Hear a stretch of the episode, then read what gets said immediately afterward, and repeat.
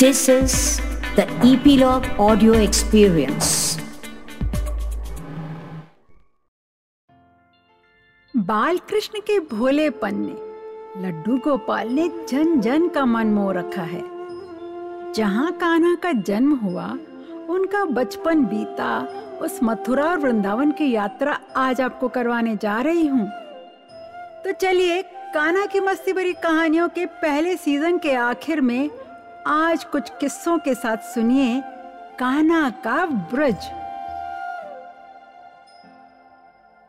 हमारे कान्हा को, कृष्ण को, वैसे तो उनकी हर लीला के साथ प्रेम से नए नाम दिए गए। लेकिन उसके अलावा अपने भारत देश के अलग अलग राज्यों में उन्हें अलग अलग नाम से बुलाते हैं।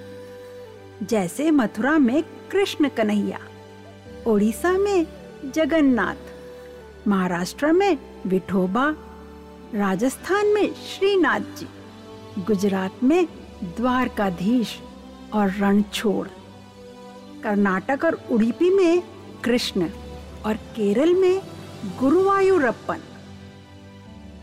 भगवान विष्णु के आठवें अवतार कृष्ण, वासुदेव और देवकी की आठवीं संतान थे। मथुरा के कारावास में उनका जन्म हुआ। गोकुल में यशोदा और नंद के यहाँ उनका लालन पालन। गोकुल और वृंदावन में बचपन में ही उन्होंने अपनी योग शक्ति से कई विशाल असुरों का उद्धार किया। फिर मथुरा में मामा कंस का वध किया। कठिन परिस्थिति में जन्मे, कठिन परिस्थिति में जन्मे, योग, राजयोग और युद्ध कला में प्रवीण, धर्म, अध्यात्म, दर्शन की पढ़ाई भी उन्होंने की। कृष्ण ने 64 चौसठ कलाओं को सीखा और उनमें निपुणता हासिल की। इसी के साथ अच्छे बांसुरी वादक, नृत्य कला में निपुण, अपने दुश्मनों के लिए भयंकर योद्धा भी थे कृष्ण। लड्डू गोपाल से लेकर राधा और गोपियों के संग रास रचने वाले मुरली मनोहन कृष्ण ने द्वापर युग में पृथ्वी पर अपनी लीलाएँ रची थी। उनकी लगभग 127 साल की ज़िंदगी को तीन लीलाओं में रखा गया है। ब्रजलीला जो जन्म से लेकर 11 साल 6 महीने तक रही, जिसकी हमने अभी सारी कहानियाँ सुनी। मथुरा लीला जो अगले 10 साल 6 महीने रही, फिर द्वारका लीला, उसके बाद के 105 साल 3 महीने तक। कृष्ण का जन्म स्थान मथुरा आज भारत के उत्तर प्रदेश राज्य में एक शहर है। यह आगरा के उत्तर में लगभग 50 किलोमीटर और दिल्ली के 145 किलोमीटर दक्षिण पूर्व में स्थित है। वृंदावन शहर से लगभग 11 किलोमीटर और गोवर्धन पर्वत से 22 किलोमीटर दूर है। महाभारत और भागवत पुराण महाकाव्यों के अनुसार मथुरा सुरसना साम्राज्य की राजधानी थी, जिसका शासन कृष्ण के मामा कंस ने किया था। ब्रज क्षेत्र कृष्ण ने जहाँ अपना बचपन बिताया, चौरासी कोस की परिधि में स्थित है। ब्रिज की चौरासी कोस की परिक्रमा यात्रा को बहुत मान दिया जाता है। परिक्रमा मतलब उस जगह के चारों ओर चक्कर लगाना, जहाँ से चले वहीं पे वापस आना, और यह अधिकतर दक्षिण दिशा की ओर से शुरू करते हैं। ब्रिज की परिक्रमा में कृष्ण की लीलाओं से जुड़े स्थल, सरोवर वन, मंदिर, कुंड आदि का भ्रमण किया जाता है। यह संपूर्ण यात्रा लगभग 360 किलोमीटर की है, जिसे पैदल भजन, कीर्तन एवं धार्मिक अनुष्ठान करते हुए लगभग 40 दिनों में पूरा किया जाता है। ब्रिज की चौरासी कोस परिक्रमा यात्रा, मथुरा में विश्राम घाट से मथुरा नगर के भीतर चलते हुए तालवन पहुँचती है। जहाँ बलराम ने धेनुक नामक असुर का वध किया था। तालवन से कुमुदवन से खेचरी गाँव आता है, जहाँ राक्षसी पूतना का विशाल शरीर कृष्ण के द्वारा उसके प्राण खींच लेने पर गिरा था। पैठा नामक गाँव में वे प्रसिद्ध कदम्ब वृक्ष है, जिसके तले कान्हा ने यशोदा मैया को अपने मुँह में ब्रह्मांड के दर्शन करवाए थे। उस हज़ारों साल पुराने वृक्ष के प्राकृतिक रूप से ऐठे हुए तने का अवशेष अभी भी यहाँ है।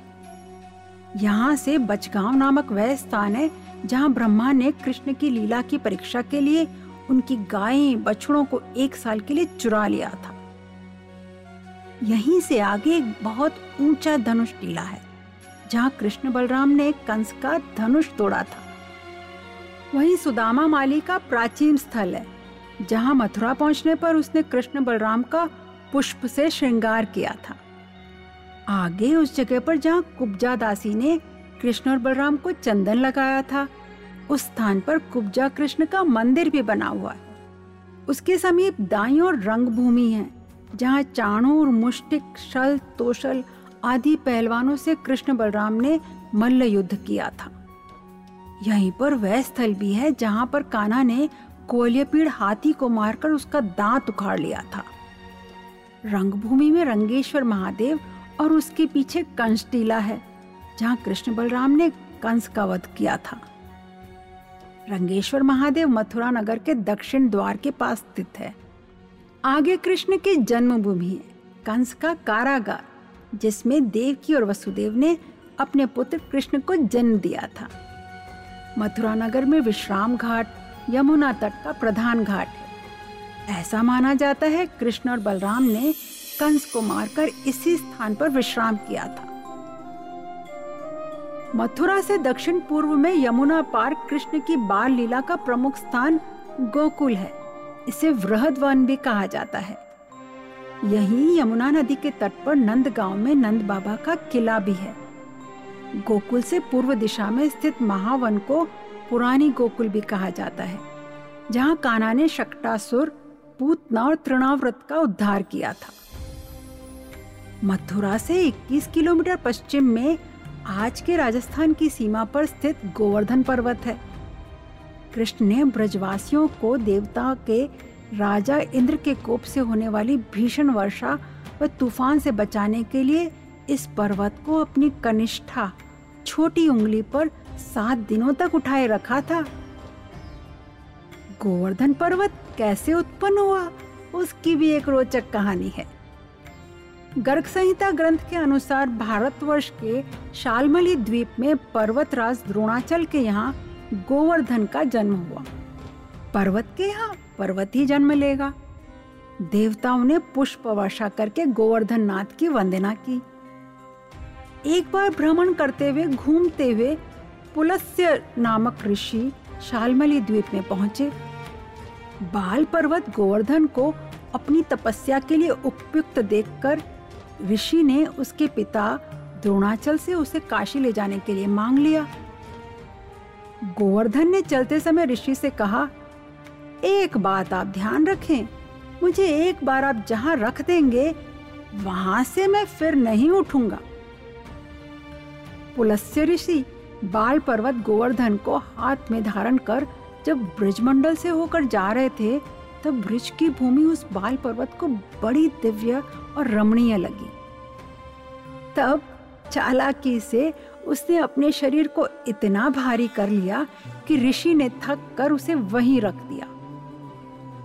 थोड़ी देर विश्राम करने के पश्चात पुनः उसको उठाने पर बाल पर्वत गोवर्धन ऋषि से कहने लगे, मुनिवर, आप प्रतिज्ञा कर चुके हैं कि जहाँ आप मुझे एक बार रख दोगे, वहाँ से मैं फिर नहीं उठूँगा।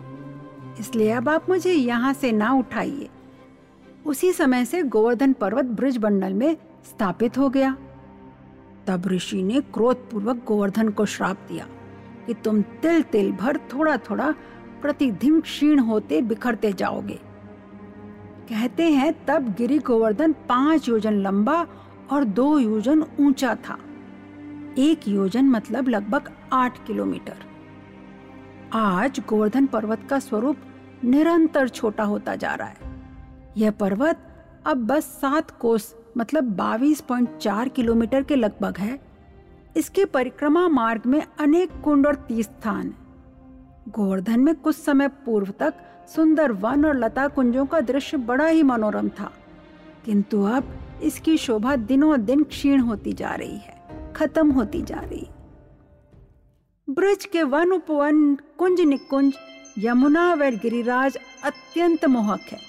पक्षियों का मधुर स्वर इन स्थानों को मादक एवं मनोहर बनाता है। मोरों की बहुतायत तथा उनकी आवाज़ से वातावरण गुंजायमान रहता है। बाल्यकाल से ही कृष्ण का मोर से खास प्रेम उसके पंखों को शीर्ष मुकुट में लगाने से, धारण करने से स्पष्ट है। इस तरह ब्रज चौरासी कोस यात्रा में गोवर्धन परिक्रमा, गरुड़ गोविंद, मथुरा, वृंदावन, नंदगांव बहुला वन भांडीर वन गोकुल, बलदेव, मधुवन, लोहवन, तालवन, कुमुदवन की परिक्रमा लगाई जाती है। इस यात्रा में ब्रज के लोक जीवन की तथा कृष्ण लीला स्थलों के प्रति ब्रजवासियों की अटूट श्रद्धा की अपूर्व झांकी देखने को मिलती है। आप मम्मी, पापा, दादा या दादी से पूछना, छप्पन भोग क्या होता है? श्रावण माह का महीना हो और लड्डू गोपाल, माखन चोर, रण छोड़, नंदलाल, कृष्ण आदि नामों से जाने वाले हमारे काना का ज़िक्र न हो, यह कैसे संभव है? आपको तो यह पता ही है ना कि कृष्ण के जन्म की रात को मनाने के लिए जन्माष्टमी का त्योहार मनाया जाता है। हम उस दिन अपना घर सजाते हैं मंदिरों में सजावट होती है। कृष्ण की बाल लीलाओं की झांकियाँ बनाई जाती है, मिठाइयाँ और पकवान बनते हैं। कई उस दिन व्रत भी रखते हैं। दिन भर कुछ नहीं खाते। फिर, क्योंकि कान्हा का जन्म रात में 12 बजे हुआ था, वैसे ही सभी लोग आज भी उनके लिए रात में ठीक 12 बजे उनके जन्म के लिए बधाई देते हैं, उनको झूला झुलाते हैं, माखन और अन्य मिठाइयों का भोग लगाते हैं और प्रसाद लेते हैं। जन्माष्टमी दो दिन का त्योहार होता है। दूसरे दिन गली गली में मटकी फोड़ी जाती है। गोविंदा आला रे। बच्चों, बड़ों की टोलियाँ एक दूसरे पर चढ़कर ऊँची टंगी मटकी फोड़ते हैं। वैसे ही जैसे कान्हा गोपियों के घरों की मटकियाँ फोड़ते थे। कई घरों में इसी दिन छप्पन भोग भी बनता है। छप्पन भोग क्यों करते हैं? चलो इसके कुछ किस्से सुनाती हूँ। ऐसा कहा जाता है कि यशोदा मैया कान्हा को एक दिन में अष्ट प्रहर भोजन कराती थी। मतलब कान्हा को आठ बार थोड़ा थोड़ा भोजन करवाती थी। जब इंद्र के प्रकोप से सारे ब्रज को बचाने के लिए कृष्ण ने सात साल की उम्र में अपने हाथ की छोटी अंगुली पर गोवर्धन पर्वत को उठाया था, तब लगातार सात दिन तक कान्हा ने अन्न जल ग्रहण नहीं किया, न खाया, न पिया।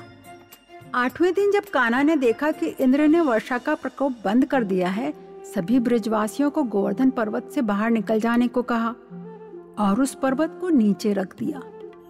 उन सात दिन में आठ प्रहर भोजन करने वाले ब्रिज के नंदलाल कन्हैया का लगातार सात दिन तक भूखा रहना ब्रिजवासियों और मैया यशोदा के लिए बड़ा कष्टप्रद था। अपने काना के प्रति प्रेम और श्रद्धा दिखाते हुए सभी ब्रजवासियों सहित यशोदा मैया ने सात दिन और अष्ट प्रहर के हिसाब से सात गुणा आठ मतलब छप्पन व्यंजनों का भोजन कान्हा के लिए बनाया। इसीलिए छप्पन भोग आज भी जन्माष्टमी के त्योहार में बनाए जाते हैं। ऐसी ही एक और रोचक कहानी है छप्पन भोग की।